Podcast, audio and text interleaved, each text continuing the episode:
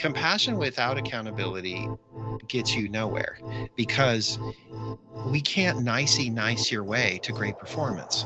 But the opposite is also a problem. Accountability without compassion gets you alienated. This is the Leadership 480 podcast. Hi, leaders, and welcome back to the Leadership 480 podcast. I'm your host, Beth Almes, and today we're talking about walking the very difficult tightrope of leadership as you try to balance being a compassionate human being who understands the challenges your team is facing while still holding people accountable. It can feel impossible, but fortunately, our guest today says you can and should do both. Dr. Nate Regier is the author of several books on leadership, including his latest, Compassionate Accountability. He's also the CEO and founder of Next Element, a global leadership firm, and hosts the podcast On Compassion with Dr. Nate. Nate, welcome to the Leadership 480 podcast. Thank you, Beth. It is great to be here. So, I want to start with defining the idea of compassion because sometimes, right here at the beginning, is where we all go a little off the rails. And there's so much talk nowadays about how to make the workplace more human, um, more compassionate. And I've also seen some backlash as people say, sure, that's great, but now the workplace is becoming so soft, it's hard to accomplish goals. So, do you think people have a misunderstanding of what compassion is? Is it the same thing as empathy, or is it being really soft, kind of letting people off the hook? How should we define it? Wow, that's you you've tapped into something that is so so significant right now and we saw it magnified during covid is mm-hmm. this pendulum going back and forth between more compassion and less compassion. You know when covid hit right off the bat it was kind of like everybody's freaking out everybody's experiencing the same thing so we kind of had this oh we're all in this together kind of mindset which is kind of compassionate. You know we're all going through this together but boy, how fast did that change? Next right. thing you knew, it's vaxxers versus anti vaxxers, and things were getting crazy.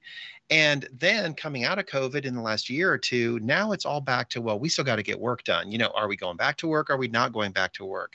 Are we, how are we holding people accountable? So we can't seem to figure out where the pendulum needs to be.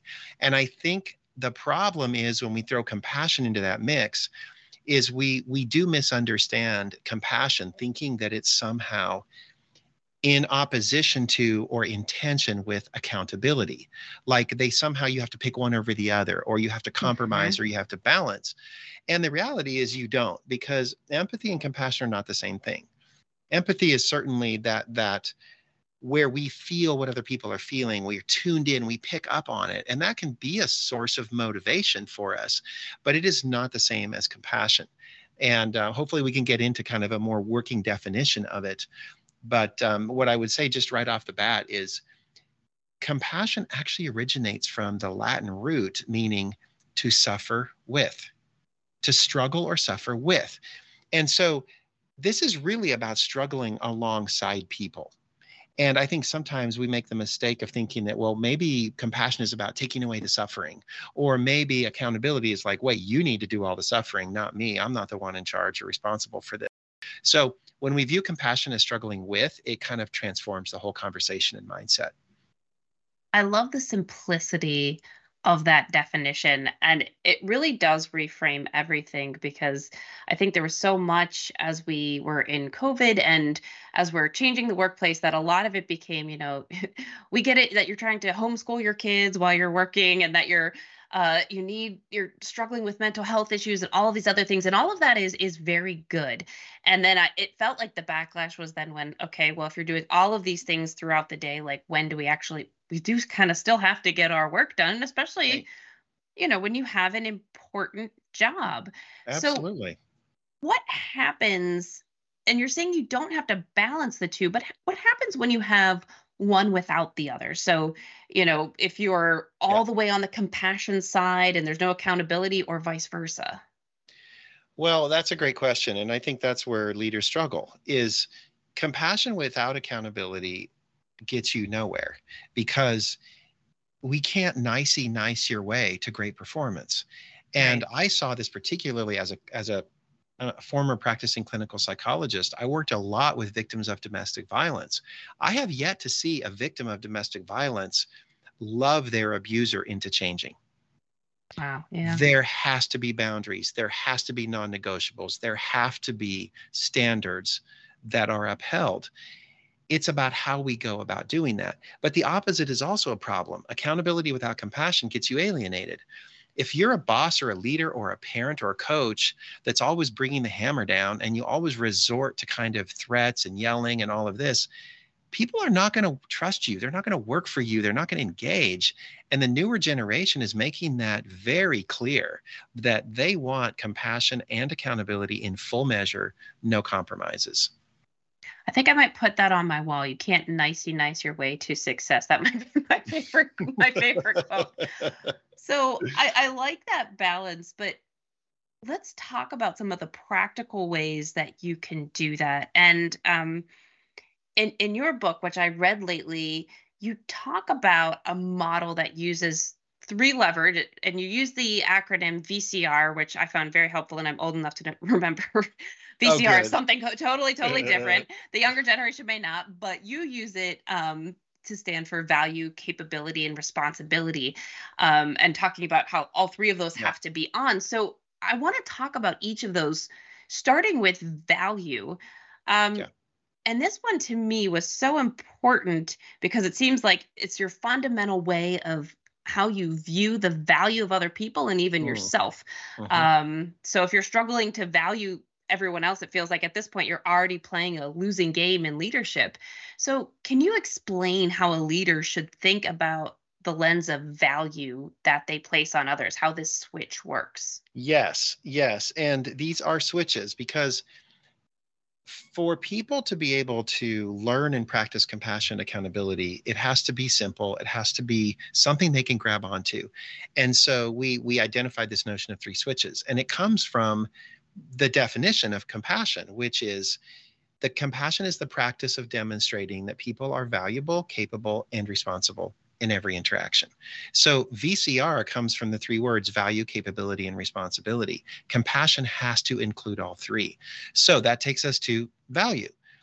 Value is the first switch. And if you think about switches, energy doesn't flow unless the switch is on there's tons of energy behind that switch but whether you want it to flow in the right direction and do amazing things requires the switches to be on the switch of value is based on the fundamental belief that human beings are innately unconditionally worthwhile.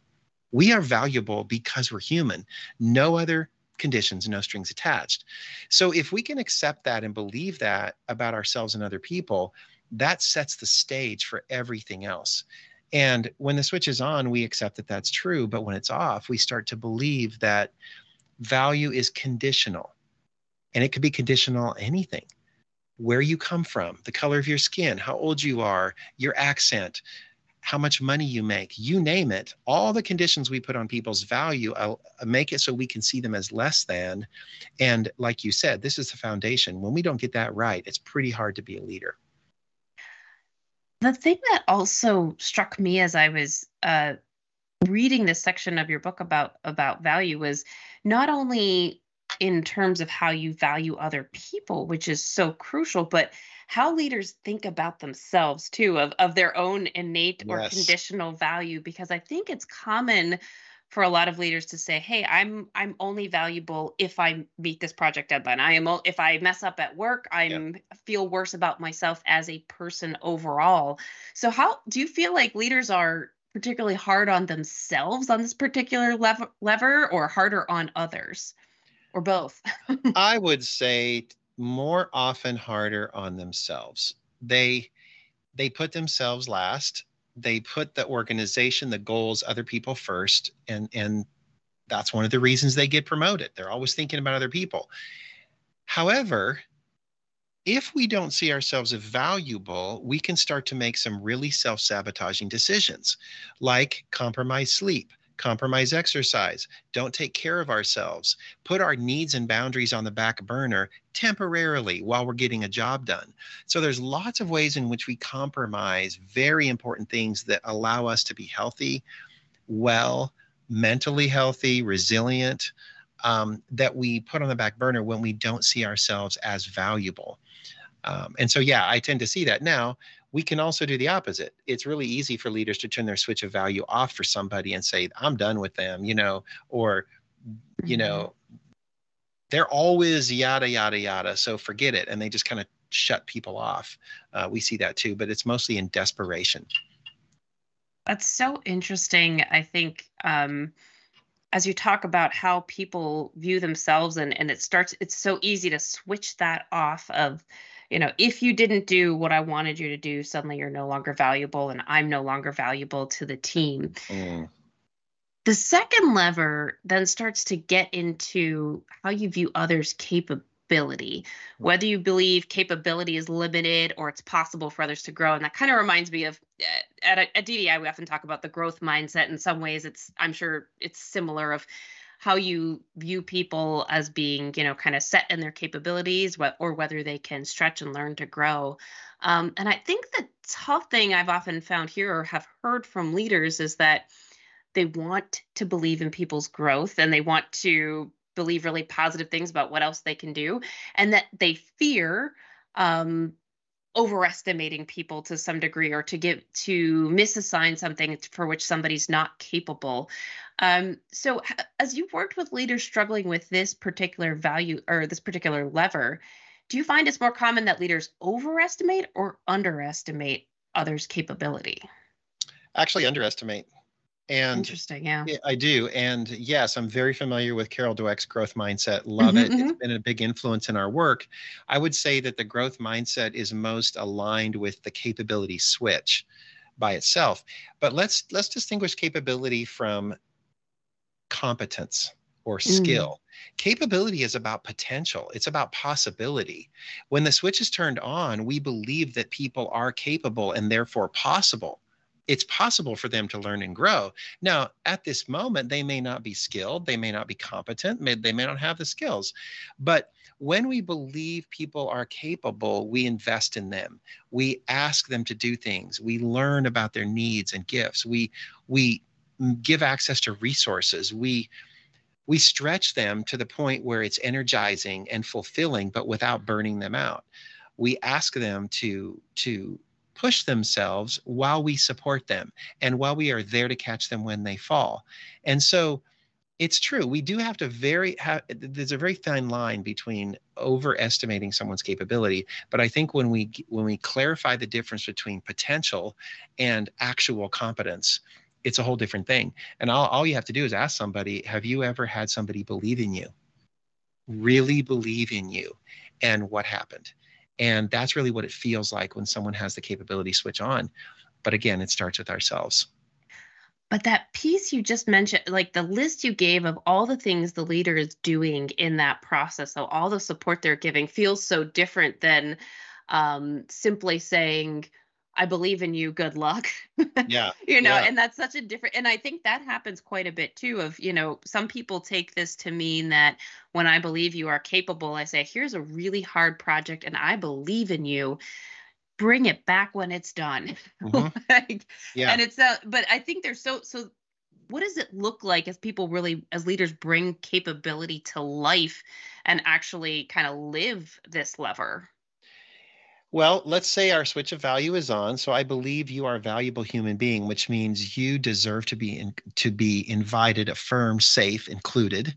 And so if I believe that, then capability means also then because you're capable, you deserve the opportunity to contribute, to be part of the solution, to learn and grow, to fail with supports, to fail forward.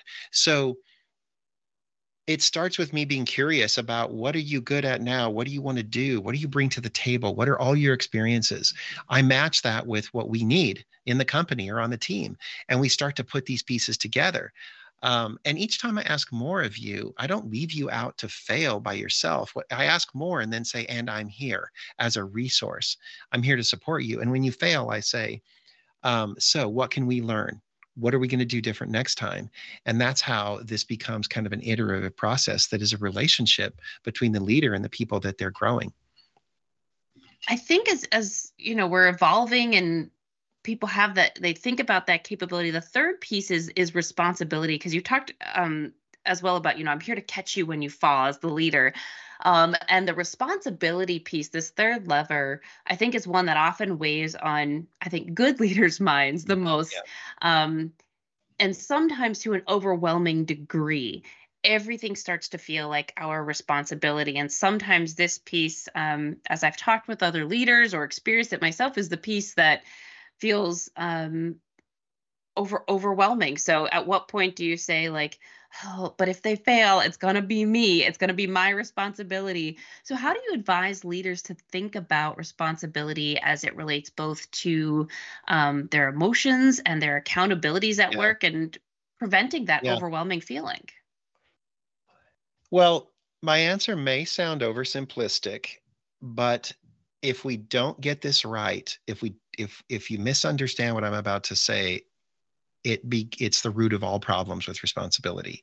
And here's the truth or the reality. Humans, and that includes leaders, are 100% responsible for their thoughts, their feelings, and their behaviors. No more, no less. And that's where the problems come in. This means that they are not responsible for other people's thoughts, feelings, and behaviors. And getting this wrong will change the struggle into something unproductive and potentially toxic.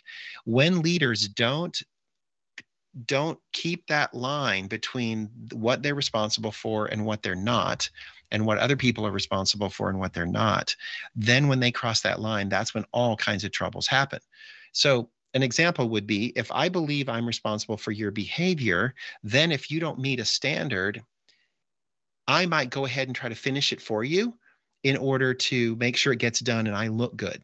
So mm-hmm. by doing that, not only am I not letting you take responsibility for your behavior, but I am not taking responsibility for my own need to be seen as competent because I'm hiding behind that and trying to do all these things and I'm burning myself out.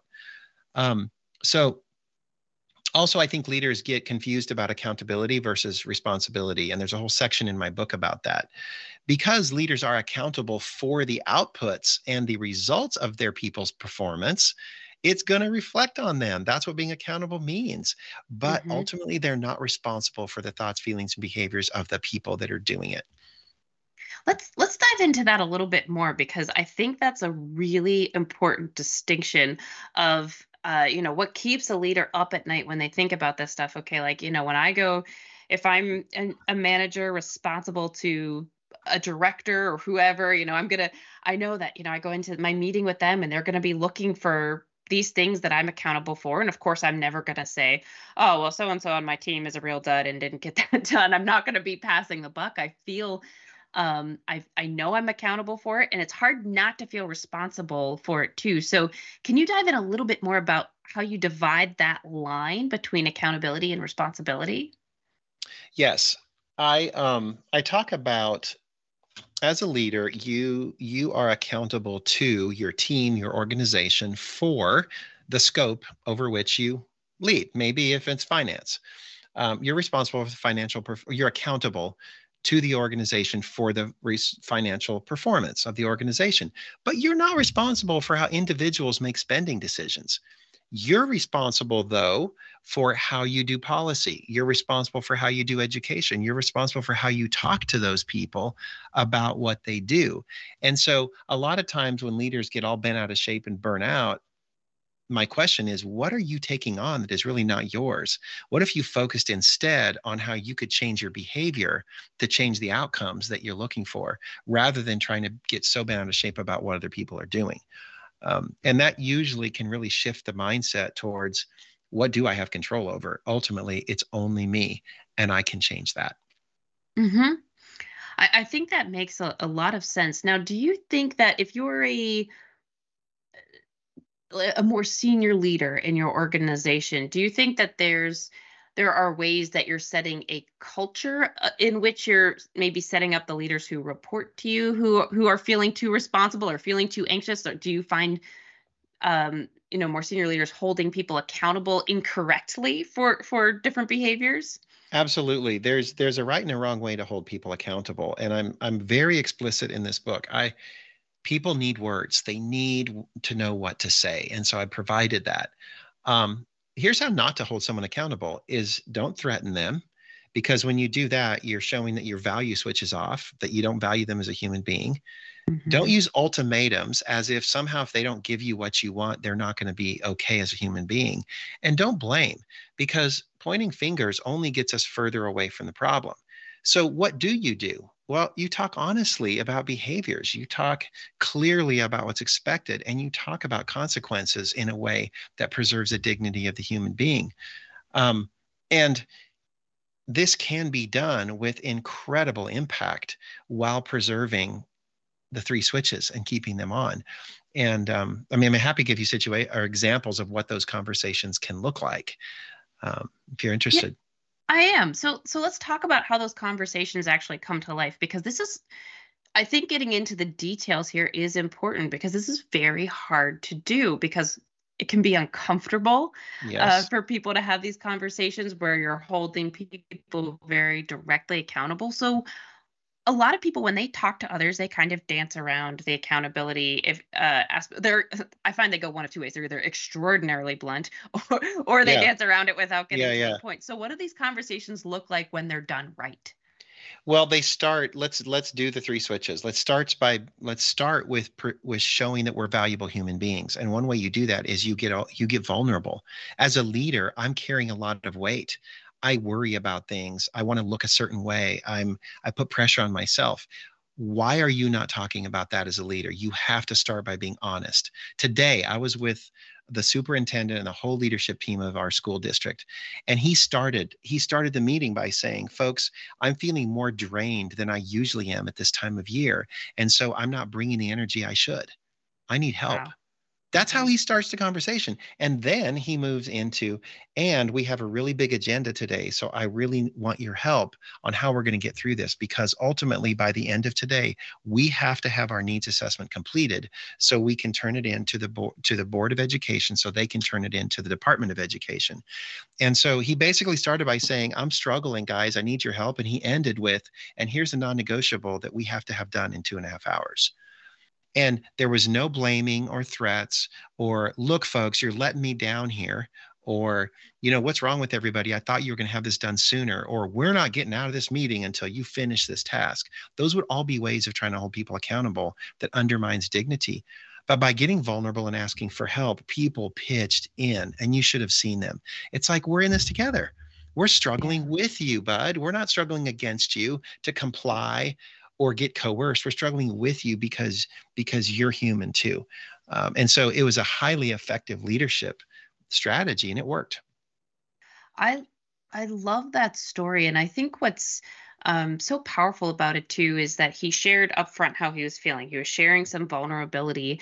Um, and one of the things eh, we have done some research around this, how reluctant people, uh, oh. leaders are to be vulnerable, to share their feelings. Um, and not only do they not share but on the flip side they are if they are good leaders and they want to show empathy they're taking in what everybody else is doing and not giving yes. anything back out so um what happens i've heard you call this empathy fatigue so what happens when you start to experience that which I think is happening yeah. to a lot of people right now yes. in education, like you just mentioned, in healthcare, industries that have been through the wringer.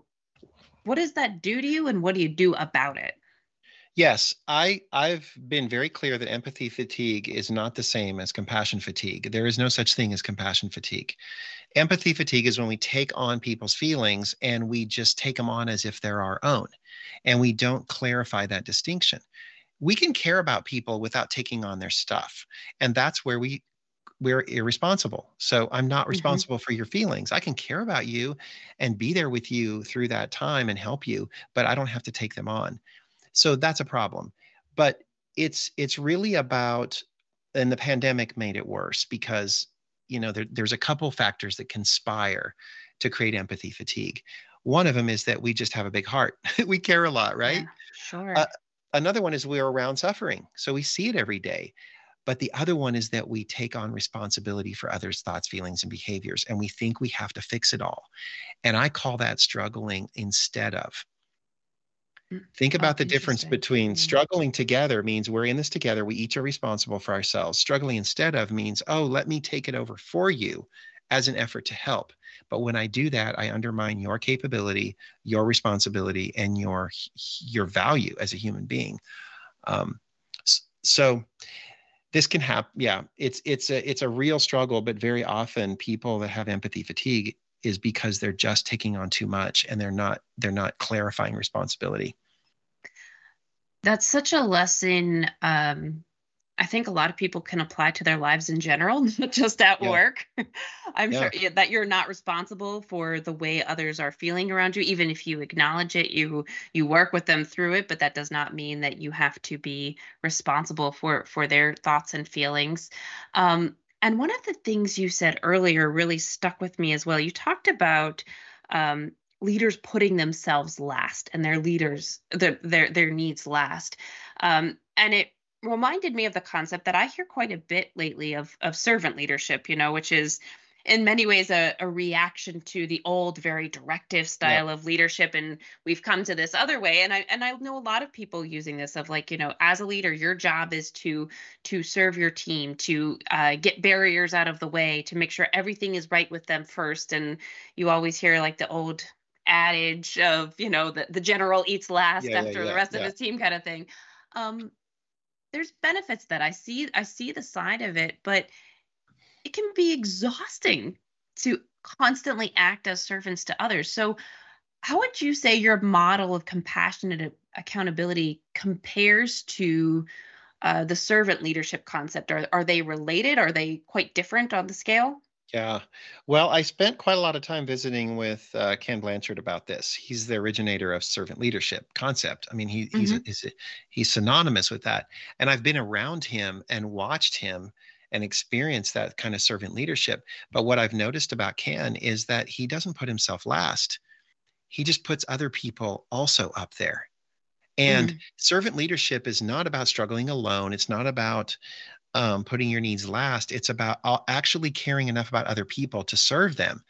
And there's some great stories about uh, Jonathan Kaiser in my book. I talk about him, and he really made an about face 180 degree from being a cutthroat, take no prisoners real estate mogul to going all the way to the other side of servant leadership, but recognizing the difference between serving people and having your own switches turned off. Um, and so I think there's a balance there, and I'm all about being of service to other people. We need to. We need more of a servant mentality, but it can't be at the expense of our own well being, or else we're never going to last.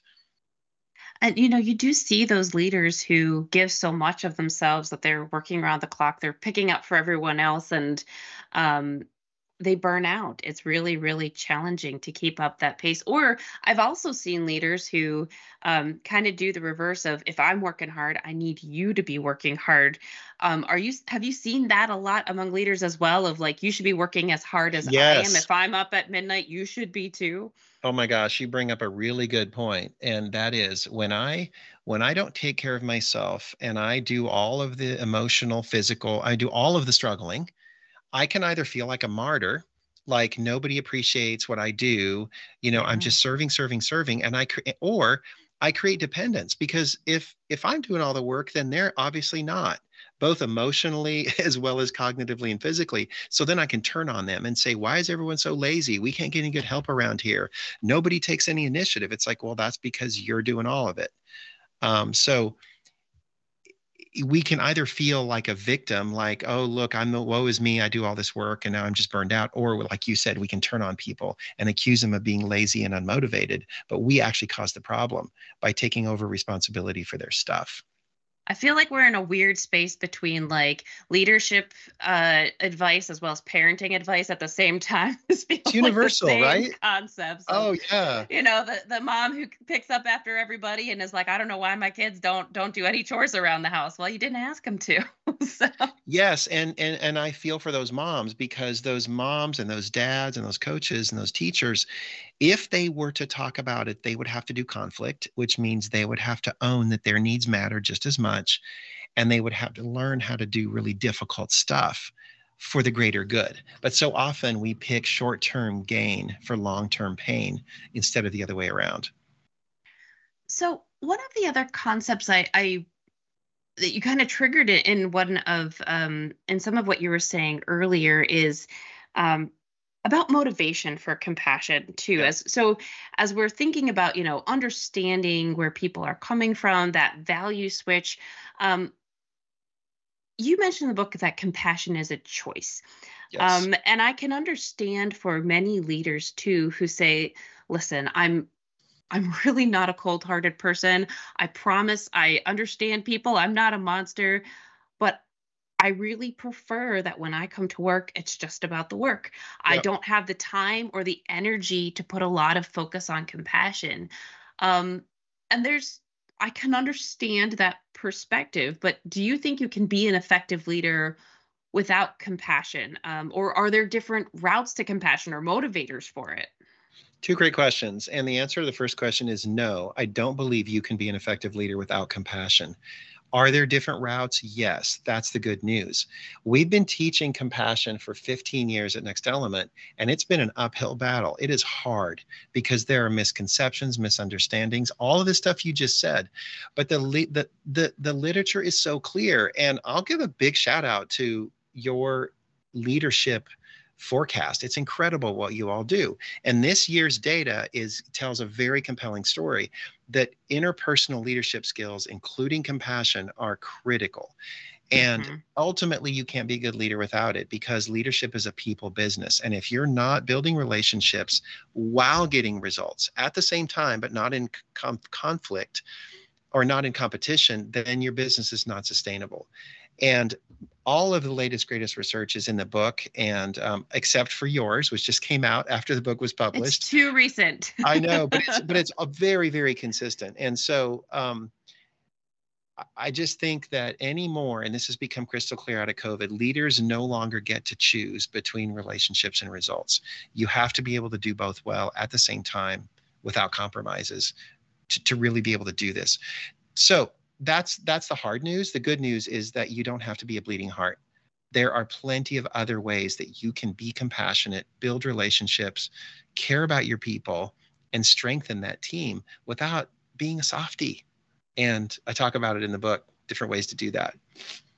So so what are a couple of those other motivators so you know and yeah. some of us are fine coming to it as bleeding hearts i'm fine i'm like i feel your pain yeah i know um, right? and other people it's it is a little bit different. So so what does that look like for some other leaders of of yeah. their route to compassion? I'm a very, I'll give you myself as an example. I'm a very kind of action oriented, probably you call me a high D on disc, very logical kind of a person. So I'm always thinking strategy, tactics, action. So I miss a lot of nuances. I miss how people are doing um, I'm, I really have learned to work hard to be tuned in to like my wife, tuned into our team emotionally. So naturally, but I want to make a difference in the world. So I am crafting strategies to get compassion into more people's hands. So I'm working on how to so how to make the three switches more accessible, more elegant, quicker to talk about, which then makes it more efficient to learn, which then makes it more accessible, and therefore it can spread faster and get to more people.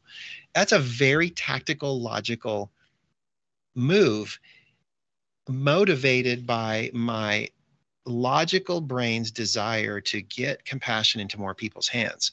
So, am I making a difference in the world? Yes. Am I performing compassionate acts? Yes. But it's not because I'm a bleeding heart. It's not because of empathy. It's because of my natural motivation for like um, accomplishing efficient tasks.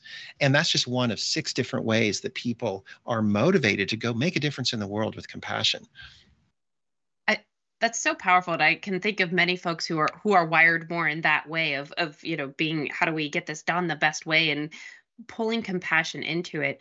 Um and i think that where we're we're landing of of you know as you're explaining how you can be both compassionate hold people accountable come to this from your own perspective of what you're trying to accomplish um is probably one of the simplest and most powerful tools you can really take to your leadership approach um, so, as we wrap up our conversation today, I have a question that I ask all of our guests on the show. Uh, can you share with me a moment of leadership that changed your life for whether it was something good and motivating or something bad and you said okay i'm going to change this because i am never going to be like that guy or that woman. Yes. Oh my gosh Yes, I can remember it. And um, for those of you can only hear me, I'll try to paint a different picture, but you can see me, Beth, so you'll get a better sense of what's happening. So I was in the final stages of a grueling certification to become a certifying master trainer in the process communication model. It's a behavioral model of communication that really emphasizes the second by second behavioral cues on how we communicate. And this model has identified six different personality types and how each one prefers to be communicated with. And as part of my certification, I had to role play kind of really dynamic conversations where I'd be thrown a scenario and I had to like shift energy and communicate in a particular way. And the one that was thrown at me was the personality type called harmonizer, which really needs care, concern. They want to know you really care about them for who they are. They want a softer tone. They want that really open, welcoming voice. And so, so I was supposed to say something that would affirm and motivate them. And I and I turned to the the certifying person and I said, I really care about you. And they were like, no, do it again. I said, what are you talking about? I did it right. I was like, I really care about you. And they said, you're shaking your head while you're saying it. and I'm like, no, I'm not and they're like yes you are. And i'm like no i'm not. And they're like okay so one of them one of the guys came up behind me and he he said can i just hold your head from the back so that it can't move and do it again just so so i can prove to you you were moving your head and i'm like fine do whatever you want. So uh, the, he came back and he held my head and he said okay do it again. And here's what i did. I said i care about you. And they both started laughing. And i'm like what are you laughing about? And he said your head wasn't moving, but your eyes were going back and forth. Oh my gosh. And in that moment, all of my defiance, all of my defensiveness just crumbled. And it was like, oh my God, I am literally holding my, I'm crossing my fingers behind my soul while I'm telling you I care about you. Like my eyes are giving it away. I don't really care. And I hadn't discovered the value switch yet, but I, but now I would go back and say I had my value switch off. I was just going through the motions, and so I was like, I'm I'm going to be a fraud from this day forward because I teach this model. I'm going to be a certifying master trainer. I have to get this right in my heart and in my soul. So I made a I went back to my team and I told them the story. And after they all laughed, one of them that has a lot of harmonized energy said, I can coach you. I can help you. And so I submitted myself to coaching and practicing and practicing and practicing until I could do it authentically and genuinely without moving my eyes, where my heart was aligned with my behaviors. And two or three years later, I was around a group of people that teach this for a living, and they said, Nate, what has happened to you? You've changed. Have you experienced a phase change in your personality? You're so harmonizer now. And I'm like, no, I just had to do the work to make friends with that part of me so I could be authentic. And so that was kind of my experience about realizing I have to pay attention to my value switch because when it turns off, it shows in the subtlest behaviors and it changes everything around me.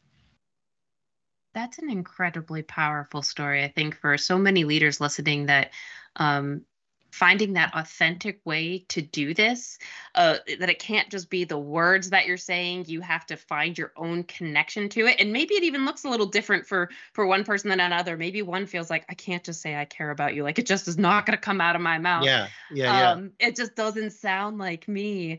But so fi- not only to do all of this but to do this in the way that connects to who you are as a leader and feels authentic to people is really where this is going to make the magic happen. So, Nate, 100%. thank you for sharing that story and all of your your knowledge and background today. Um, again, Nate's book is Compassionate Accountability. Um, so, thank you for being here today on the Leadership 480 podcast. You're welcome. It's been a pleasure being with you and your listeners. Thank you. And thank you to all of our listeners who took part of their 480 minutes to be with us today. And remember to make every moment of leadership count.